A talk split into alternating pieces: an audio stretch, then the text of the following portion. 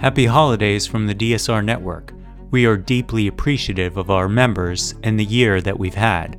To celebrate the holiday season, we are offering a 50% discount on either your first month or first year of membership. Members enjoy an ad free listening experience, bonus content for virtually all of our shows, an invitation to the members only Slack community, and more. Best of all, if you become a member in the month of December, you can take 50% off the membership price for the first month or for the first year. Visit thedsrnetwork.com/buy and enter code DSR Holiday at checkout. That's thedsrnetwork.com/buy and code DSR Holiday.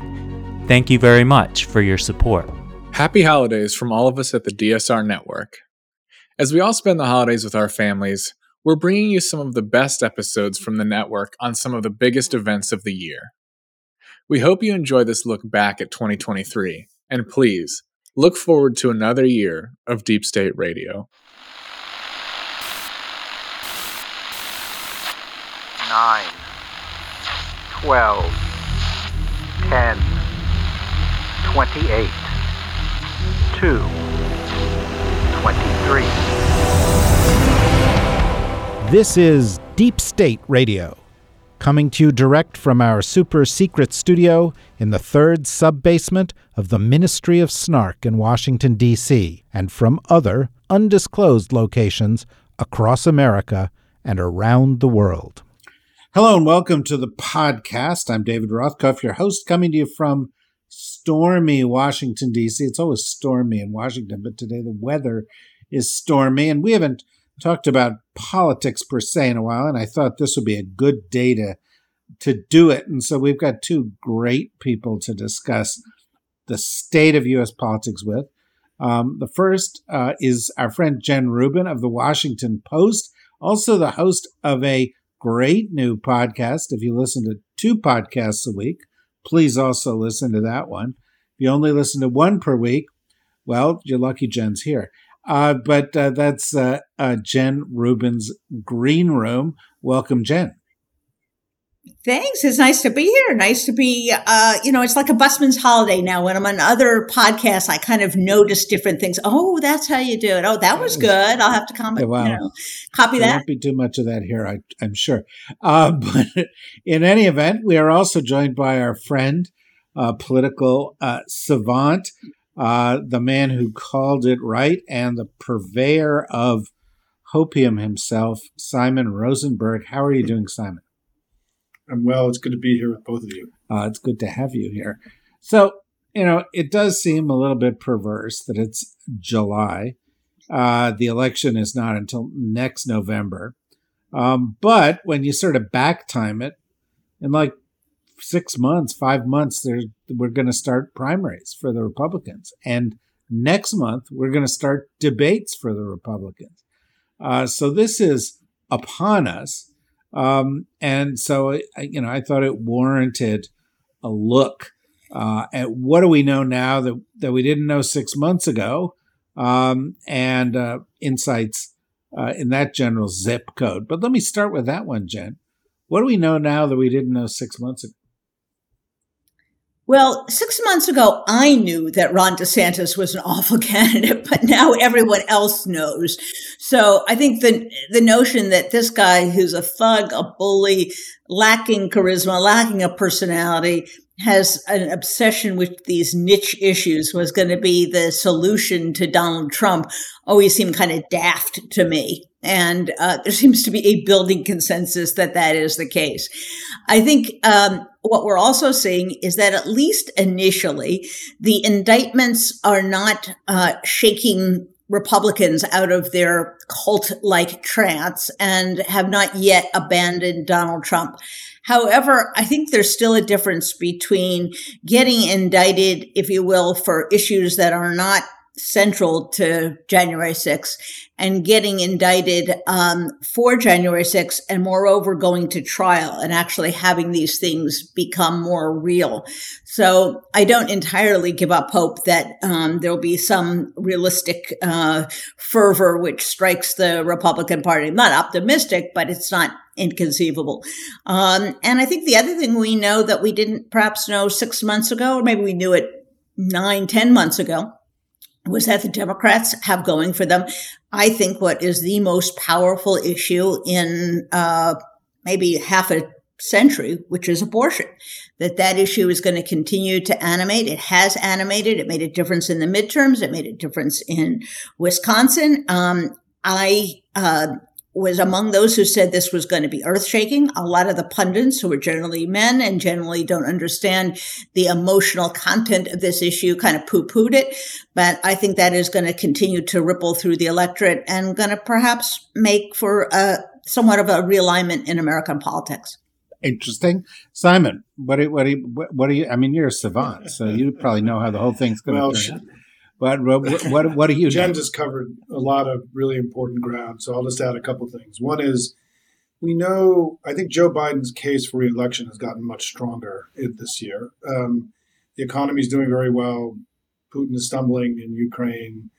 The investments are beginning to become real and material, and that strategy looks like it's paid off. We're seeing a decline of people coming to the border. We've seen murder rates come way down. I just think that the the case that he has for reelection has gotten much much stronger in recent months. The second thing, building off what Jen said, is that I think the um, any hope that the Republican Party would somehow find a lane that wasn't crazy is also just not available to them anymore. I mean, their two leading candidates are, you know, in an incredible competition for being among the worst politicians in American history and truly awful people. It's just it's incredible what's happened to the Republican Party and any way that they have of kind of putting lipstick on that pig and presenting themselves as a reasonable party next year, it's just not there. And the opposition and um, and fear of MAGA has been the, the driving force the last three elections. It looks like it's going to be the driving force of this election too, whether it's DeSantis or Trump. And then finally, consistent with some what Jen talked about in terms of abortion, is that you know we've had really good elections this year. I mean, this this is part of what the savant, part of the reason that Tom Bonier and I got it right in 2022 is that we were looking at data outside of just polling. We were looking at actual elections and voter registration and things that were more connected to voting than having opinions. Well, those measures this cycle are all going in the right direction for us, and we're taking we're not just doing well we're winning in places that are in core Republican areas. Colorado Springs, Jacksonville, Florida, these are Republican cities. They've been Republican for decades. We took stuff away from them. We took away the Supreme Court seat in Wisconsin. And so we've seen, I think, three things, David. One is Biden's case for reelection has gotten stronger. Their case that they're a reasonable party has gotten much weaker. And we've seen continued very strong performance on the ground for Democrats, all very encouraging stuff for us as we head into next year. And to Simon's last point, we are also now seeing that there will be more abortion items on the ballot as well. And so that's going to help drive the electorate out. And when you talk about a shift, it wasn't just that Democrats won that swing seat in the Wisconsin Supreme Court election. It was that they won it by 10 points. There are never elections that are won by 10 points in Wisconsin. This is as close as you get to a 50-50 state. If you win by 2,000 votes, it's a landslide. So it shows you the magnitude, the intensity of the interest. You know, for decades now, Republicans have voted on the Supreme Court. You could never get Democrats to do it. And now, in a way, um, the very radical, frankly, and I would say illegitimate Supreme Court has handed that issue back to the Democrats on abortion, but also I think on the very nature of who do you want running the country? A bunch of guys who get wined and dined by billionaires and think constitutional law was set in the 19th century, the guys who never met a gun they weren't willing to sell to a six year old, or do you want a modern pluralistic America? And that's kind of the frame of reference you have here. Yeah, Simon, let me pick up on that because we've had in the past couple of weeks three more rather extreme decisions um, from the Supreme Court on affirmative action on student loans and uh, this bizarre decision on uh, uh, the ability uh, to withhold service to LGBTQ people um, or, or couples. Uh, which were based, you know, I mean, Jen typically is is being, you know, overly nice to the Republicans and saying, that this is based on the 19th century. Some of it's based on the 17th century, some of it's based on the 14th century, and some of it's based on, you know, legal systems in outer space someplace because it's completely um, made up. I've noticed, you know, on even on MSNBC and some Dem friendly platforms, there are people going, well, these decisions, it's not like abortion. But if you were paying a student loan and then you're going to pay more, this is going to be on your mind. If you are part of the LGBTQ community and next year the Supreme Court is gunning for your right to get married, um, it's going to be on your mind. Uh, and uh, if you're applying to college, you have kids applying to college, um, affirmative action may be on your mind. And, you know, there are other things in the hopper. You know, it's not, not unlikely that they'll be going after uh, things like birth control. Do you think that the Supreme Court is going to be on the ballot? I think it just reinforces this basic sense that, you know, that a majority of the country has that they've just gone too far. I mean, that the Republican Party can't be trusted with power, that they've been overtaken by extremism and extremists in every possible way, and that that that sense and that sensibility is already in the electorate. Right, it's been driving the vote now since 2018, and so every time the Republicans confirm the people's sense that they, this, you know, because the whole for them to be successful next year, there has to be a sense of with many voters who had voted against them potentially in three consecutive elections that hey maybe they moderated a little bit maybe they've you know gotten religion they sort of figured it out. Every time something like this happens they get further and further away from the electorate. They push more and more people to a place that the you know their vote is going to be unavailable to them. And so i think that everything that's happened to the republican party this year has pushed them further and further away from the electorate they need to win. Remember in 2022 we improved our standing in most of the battleground states. We did better in Arizona, Colorado, Georgia, Michigan, Minnesota, um, and New Hampshire and Pennsylvania than we did in 2020. So the battleground got harder for the Republicans. And then this year, they're doing they're giving all of this ammunition to us to make the case that these guys just can't be trusted with power. It's why every day in every way I would much rather be us than them. I mean, I think that you know, we have the opportunity here. And what I believe, and David, we've talked about this before, that Democrats need to not just be planning to try to win the election, but to get to 55%, to have it be a blowout election. It has to be seen as a clear repudiation of this radical politics. And we've got to plan the way campaigns work is you've got to plan for that. You've got to try to expand the electorate increase the youth vote, win back some of the Hispanic vote, use the issue of abortion to go deeper and deeper into the Republican coalition, continue to work and collaborate with Never MAGA, Never Trumper Republicans and give them a place at our table so that we can bring more and more of them into our into our into a coalition. And I think that if we can do all those things, we can do what we did in Wisconsin. Remember, we got to 56% in Wisconsin. We got to 59% in Colorado last year, 57 in Pennsylvania, 55 in Michigan, 54 in New Hampshire. We're already performing at the upper end of what's possible in, in a tough psych, in a tough set of political circumstances. My biggest fear for the Democrats is that we play it safe instead of trying to really go for a big win. Joe Biden went shot the moon, shot for the moon legislatively in 21 and 22 he's got to do it politically in 23 and 24. Yeah, Jen, you know, the, I, I, I agree with Simon. Simon and I have talked about this before. Um, I think Simon on a prior podcast uh, coined the phrase or did not offer it as a phrase, but the idea of 55 in 24, the idea that that's got to be the goal.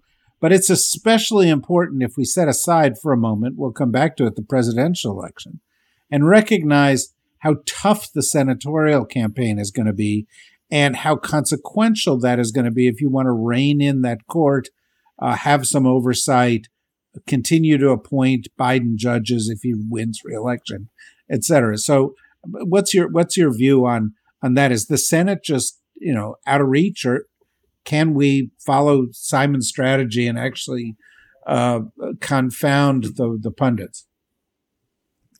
I think we can hold the Senate. Um, we ran the table in 2022. Remember, everyone said, "Oh no, you're going to lose all these seats." And yes, there are very tough seats. There is Ohio, there is Montana, there is Wisconsin, but we also have running in those seats Sherrod Brown, Jon Tester, um, you know, uh, Tammy Baldwin. These are people who know how to win in red or purple states and have long records, and they're going to have a presidential uh, candidate um, at the top of the ticket that they can identify with rather than run from. So I think I'm uh, perhaps more sanguine than I should be about keeping the Senate. What I'm a little stumped about is how we might expand the Senate map, where else we might go. I'm really curious to hear what Simon would say. You know, um, you spend money again in Texas? Um, somehow I'd rather spend money in Texas than in Florida, I guess. Um, but I don't know where the pickup opportunities um, would be there. I think the House um, has a potential to be a blowout. I think the current House, their behavior is so atrocious. And because House members are more closely tied to the presidential uh, candidate, there's a greater um, you know, sort of coattail effect there that the House, if successful in a 55% on the presidential election, the House will be fine. But I'm really curious, Simon, where you think there might be some pickup opportunities or, you know, uh, switches in the, in the Senate race. I don't know that we can expand. I mean, we'll keep an eye on Texas. Remember, I mean, Biden got within five points last time. It's going to be hard. Um, but let's, you know, Cruz is deeply unpopular in Texas. He's a bad candidate. He's just a bad guy. And so I, I think that's a very different. I think Abbott has always overperformed in Texas. In the other elections, when Abbott's not on the ballot, remember Cruz only won by two and a half points last time, right? So, you know, I, I think we can keep an eye on that. I don't think we should uh, rule that out, but I do think the House. I'm very optimistic about the House, and I'm optimistic about the presidential election. And I think that, you know, I think for me, I have this mantra now when I give my talks, which is that Democrats got into such a defensive crouch and we got so down on ourselves that we have to practice and exercise being on offense and playing, you know, and being expansive and expanding our coalition. And I like to say these three simple things, right? Joe Biden has been a good president. The country is better off and the Democratic Party is strong.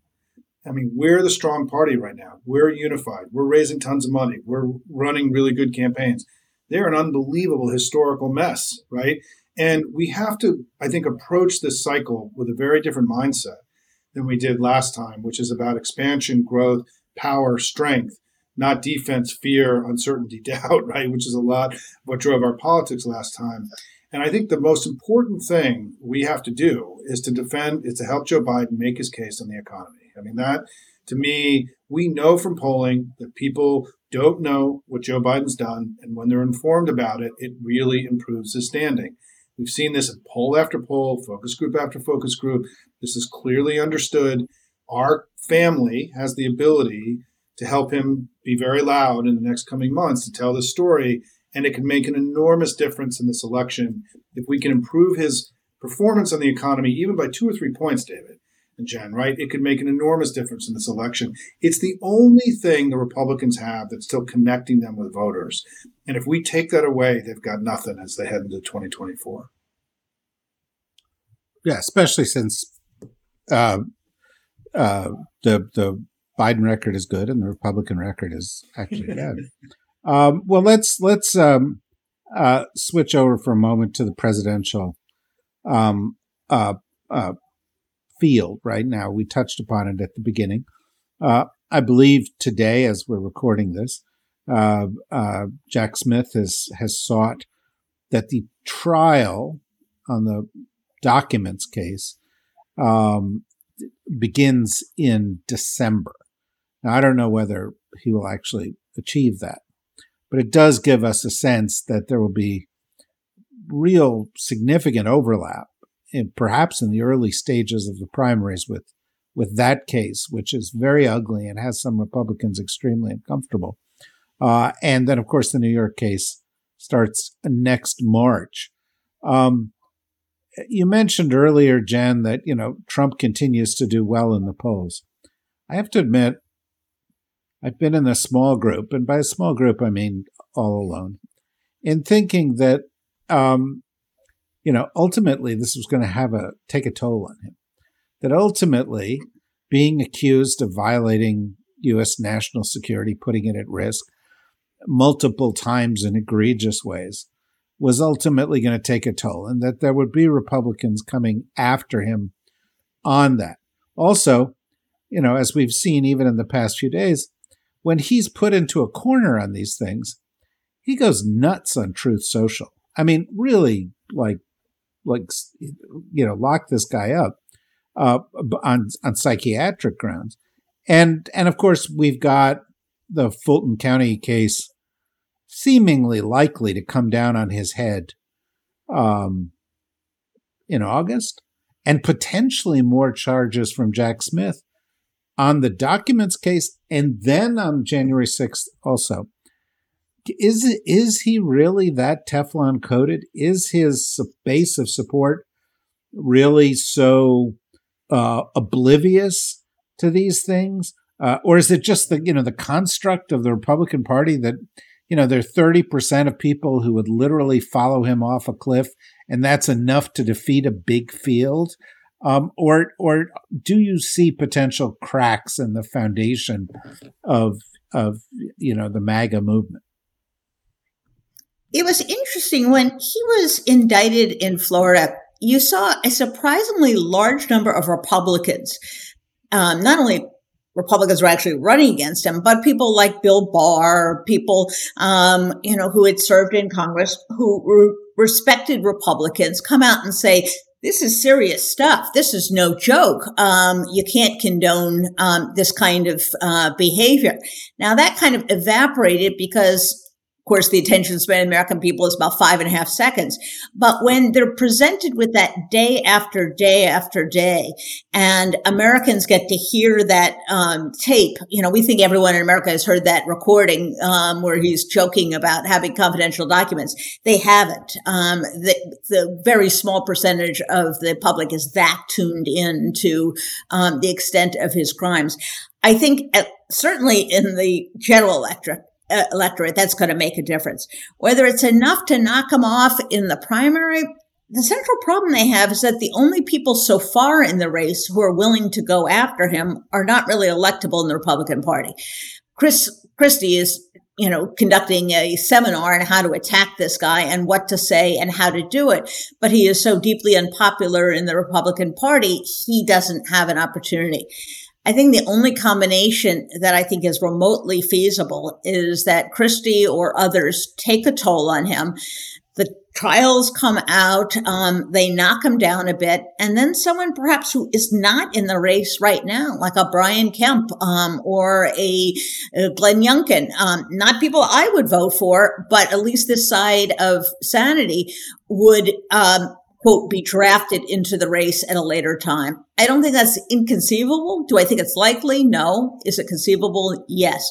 But this is the problem that the Republicans made for themselves. You know, everyone is saying, well, how do they get themselves out of this? I don't know. Go ask them. They're the ones who got behind a serial criminal. Um, they're the ones who have refused to recognize reality for however many years. So yeah, they got a real problem. And I don't know how they're going to get it, themselves out of it. Maybe they won't. And maybe you know, we're think, overthinking this. It may be easier for some of these people just to take a thrashing in one election than to go up against Donald Trump. That's how timorous, that's how cowardly, how spineless these people are. That it's easier for them to say, okay, well, maybe I'm not up this year, says a senator, or maybe a House guy says, I'm in a totally gerrymandered seat, so no one's going to knock me off. So we lose the presidency again. Well, that'll just get rid of Trump and then we'll go forward another year. That's possible too. Yeah, that I'm okay. I'm okay with that. Um, yeah, um, me too.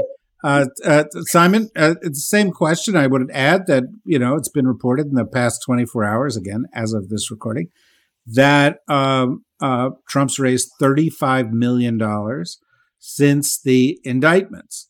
Now, a, I don't know whether to believe it. B, um, he's funneling a lot of that towards his legal defense uh, uh, and uh, uh, you know, see, um, I'm not sure whether that you know has a has a, a, consequence when you get to dealing with issues like the ones we're talking about. What do you think? Well, it goes. It's.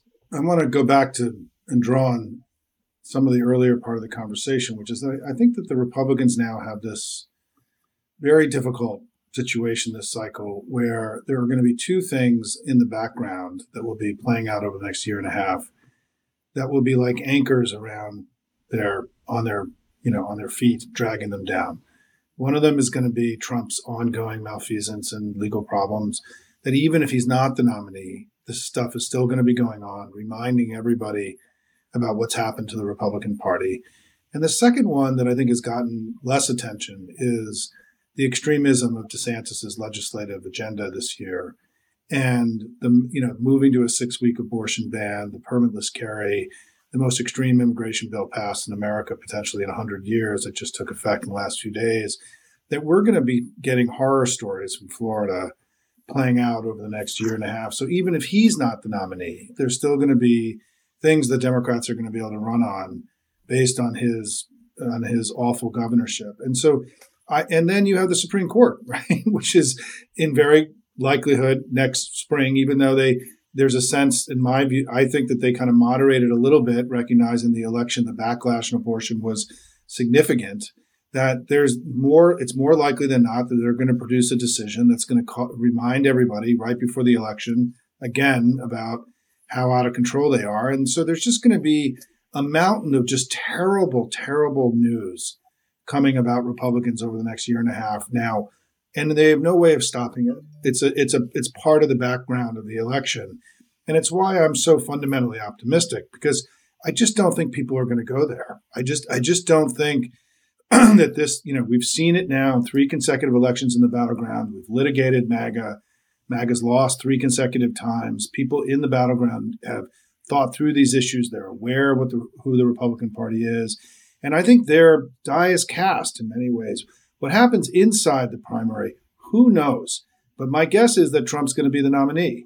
And I think that what has to worry anyone who doesn't want Trump to be the nominee in the Republican Party is that, you know, everyone just rallied around him. They've rallied around him betraying the country and the documents. They've rallied around him sexually assaulting a woman and getting convicted for it in New York. They've rallied around him on things that are so beyond uh, leading an insurrection, right? I mean, they've rallied around him among uh, by about some of the worst things that any politician's ever done in the history of the country. And now what it seems like is the defining issue of MAGA isn't an issue like abortion or gay rights. It's defending the leader of the tribe. And the fact that everyone in the Republican Party rallied to Trump in the last few weeks, where's the space now to take him on, right? I mean, everyone just supported him. And so if you're an anti Trump candidate, your lane, your space just evaporated because now the central mission of MAGA is to protect the leader of the tribe. It isn't something else. And that's, I think, what's happened over the last few weeks, which means that it's going to become very difficult, I think, for Trump to be beat in the primary. And certainly, I think if he is the nominee, we should be able to win the election next year.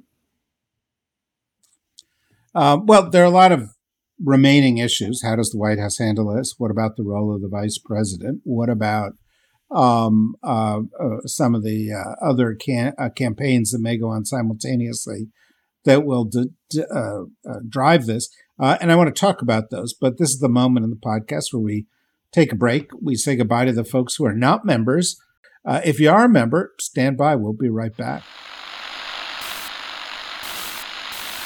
Okay, so we're right back. Um, and uh, uh, Jenna, I do I do want to sort of ask what advice you would give the Biden administration as they sort of look at this. Um, I think there's a belief um, among some in, in in Democratic Party circles, some very uh, strong Democrats, that the Biden administration has not been great at communications, that Biden has not been great at communications, that they have not played up uh, the role of the VP or used it properly. Um, you've been very eloquent on that issue, uh, as you are on others. By the way, I'd want to say parenthetically, because I meant to say it earlier, uh, what you've been writing recently about the court and actually characterizing what we face there as a constitutional crisis, I think was an extremely important uh, position. But I, I, saw, going back to this other point, I, I saw a tweet earlier today. Uh, somebody was talking about, you know, how great Gretchen Whitmer would be. And Ron Klain, the former White House chief of staff, felt compelled to, you know, get on there and say, well, Gretchen Whitmer is great, but Joe Biden's the candidate, and you know Kamala Harris is an excellent VP, and let's focus on this. Um, and for those of us who believe that what's at stake is not just a bunch of uh, politicians' careers, but democracy in this country, you know, it would seem to me to be, you know, in the interest of the Democrats to turn down this static as soon as possible. I get questions like this from readers all the time. Well, couldn't you get rid of, you know, Kamala Harris? Or wouldn't it be good to have a primary against Joe Biden? No, no, no. Grow up, people. This is it. You got a great legislative record to run on, run on it. And I think there is a tendency to, you know, Maybe it's something in the progressive mindset. Maybe it's just people are incapable of accepting good news these days. They got a great record to run on and they should run on it and run on it strongly. And one of the things that I think they should be absolutely emphatic about is it's not simply that Biden has created more jobs. It's not simply that inflation is down.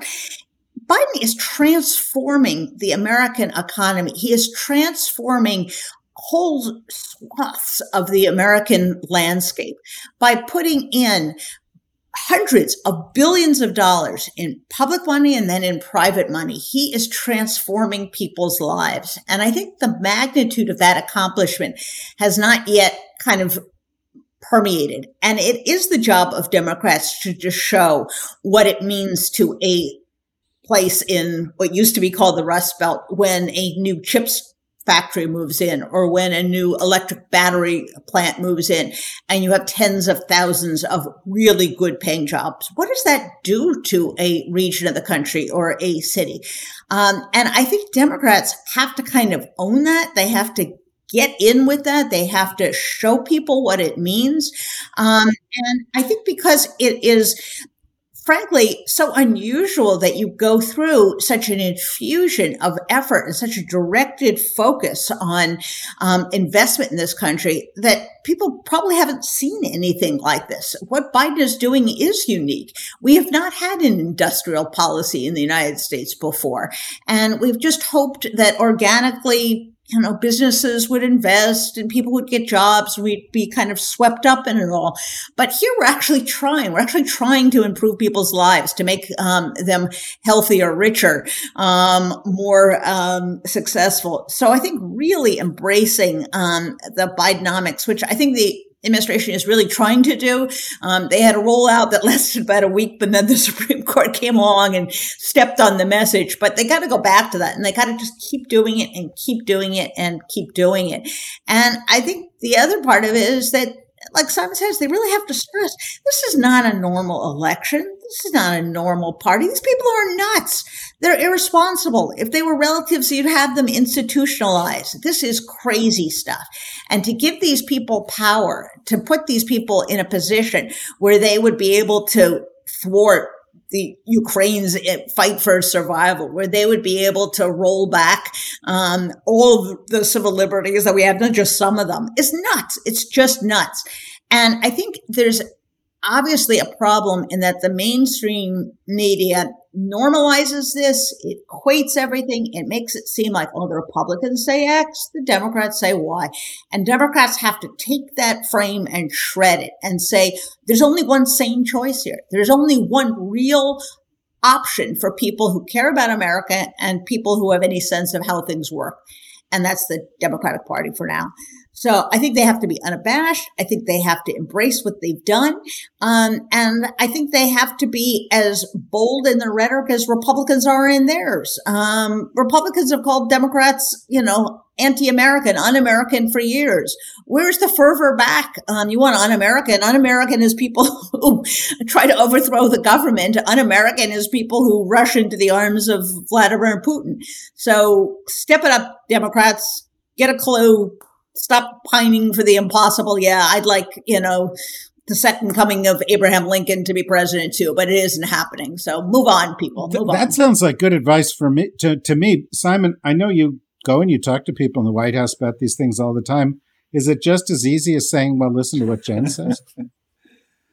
um, well, first of all, I, I, I just want to say amen to a lot of what she just said. And um, I, look, the whole question about what's been interesting is you're starting to see a legitimate debate now in the country about why it is people don't feel better about, you know, the economy, about the country, about each other.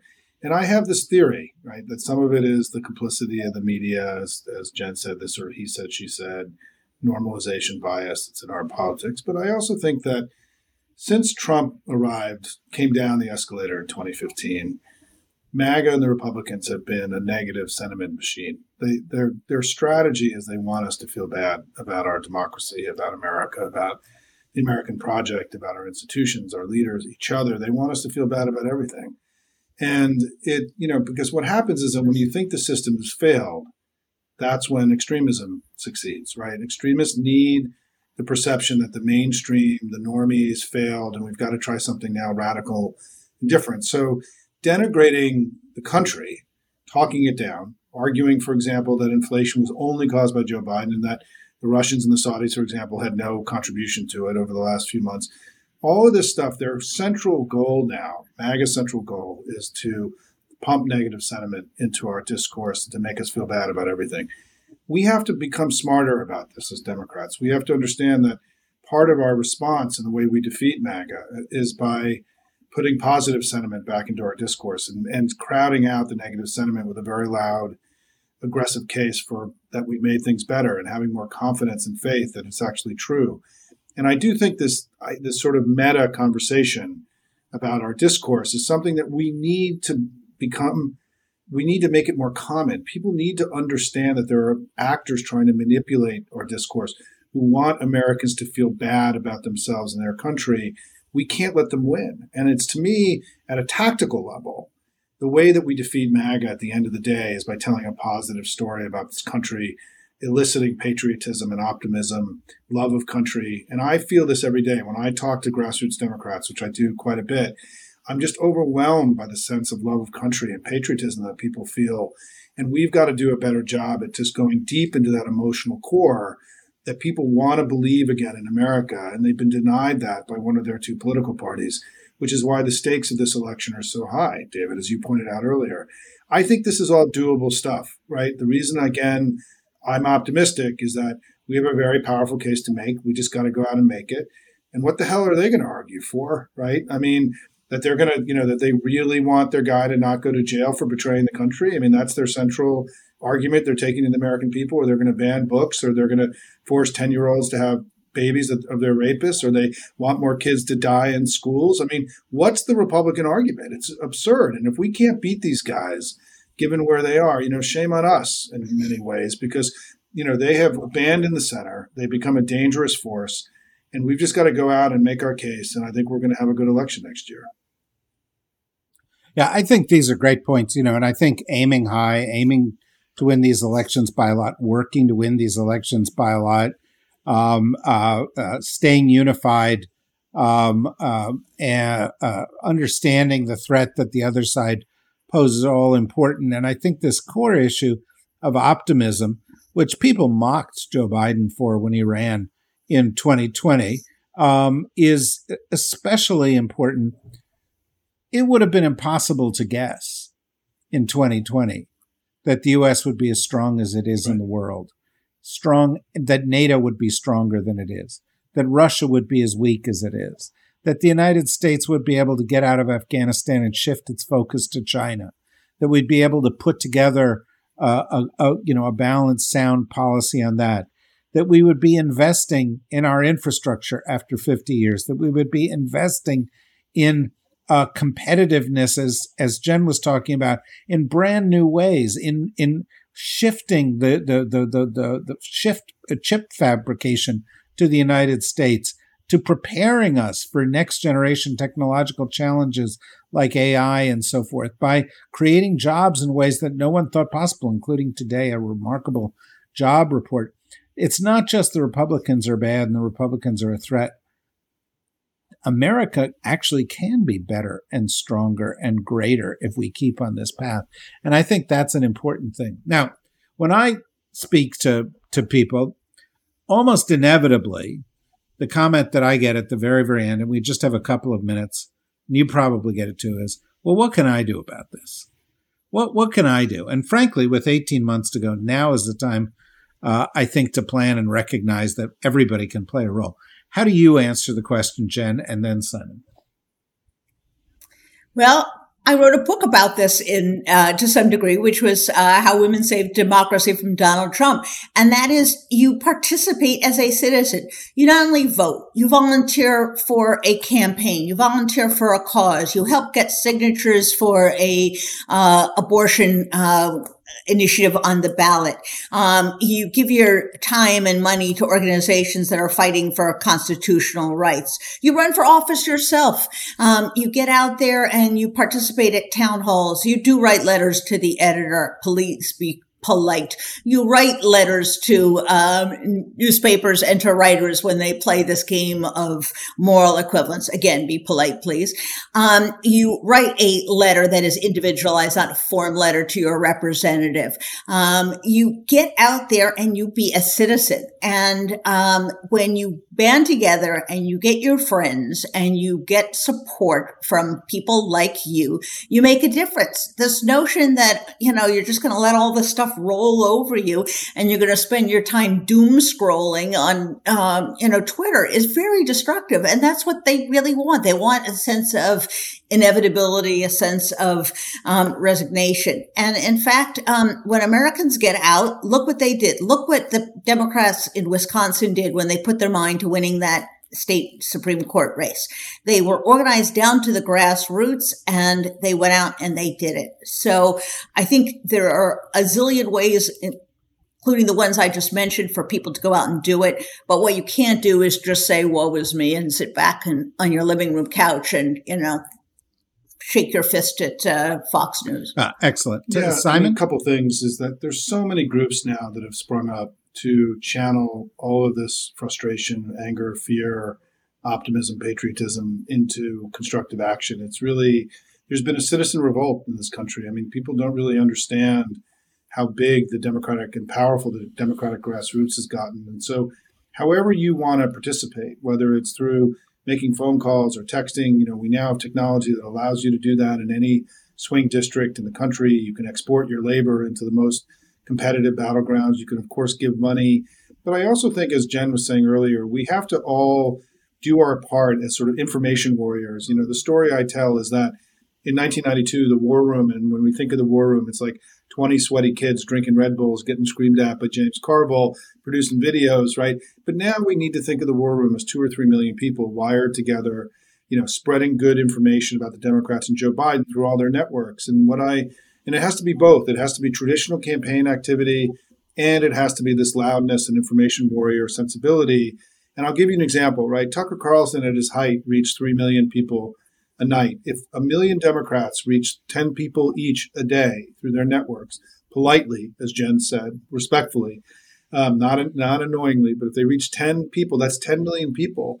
We have more agency and power than we understand as information warriors. We've got to take that part of our citizen engagement much more seriously. It's what they do. They're wired, they're networked, they're amplified. They take Trump stuff, they spread it through their networks all the time.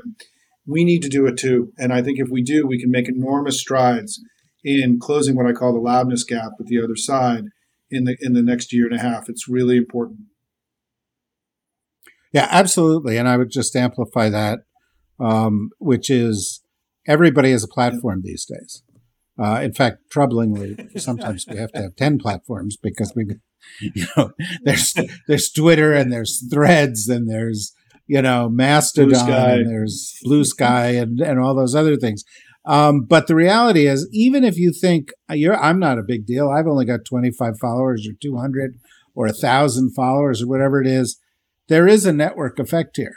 Imagine a thousand people Imagine 10,000 people, imagine 100,000 people all reaching out to their followers that way. It's many, many, many, many times more powerful than Tucker Carlson.